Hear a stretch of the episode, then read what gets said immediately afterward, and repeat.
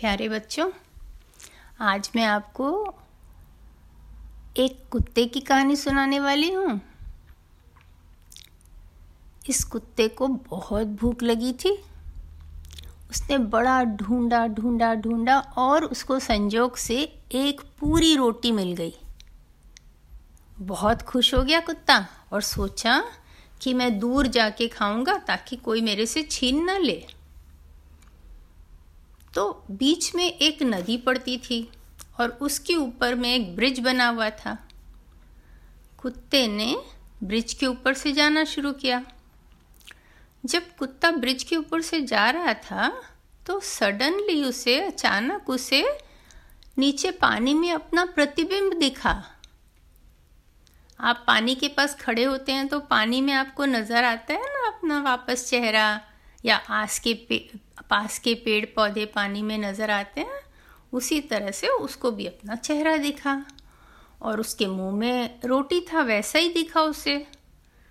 तो कुत्ते को समझ में नहीं आया, कुत्ते ने कुछ पढ़ाई नहीं की थी ना, उसे समझ में नहीं आया कि ये वही है, उसी का फ़ोटो है, नीचे प्रतिबिंब है।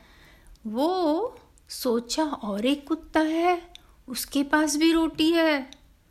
तो वो सोचा कि अरे, वो कुत्ता के पास रोटी कहाँ से आया? तो उसने क्या किया? मुँह खोल के ज़ोर ज़ोर से बव बव भव भोंकना शुरू कर दिया। जैसे उसने भौंकना शुरू किया, आपको मालूम है ना क्या हुआ? रोटी नीचे गिर गई। अब वो रोटी कहाँ से लाता नदी में जाकर?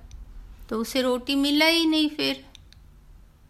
इसीलिए कहते हैं कि लालच बुरी बला है।